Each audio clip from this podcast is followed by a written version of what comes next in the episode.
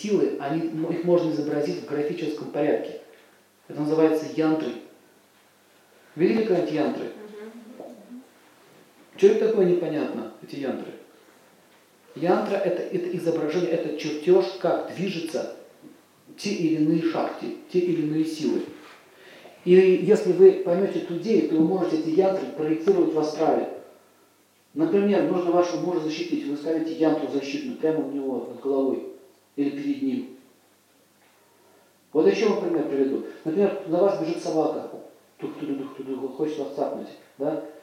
Вы, например, можете поставить янтру, называется янтра этого, Шивы, янтра огня. Нужно ее хорошо визуализировать. Поставил барьер, она его не перейдет. Он будет вокруг вас только бегать, но вас не пустит. Янтра – это графическое изображение э, астральной проекции. Так вот, э, на этой же основе работают силы рун.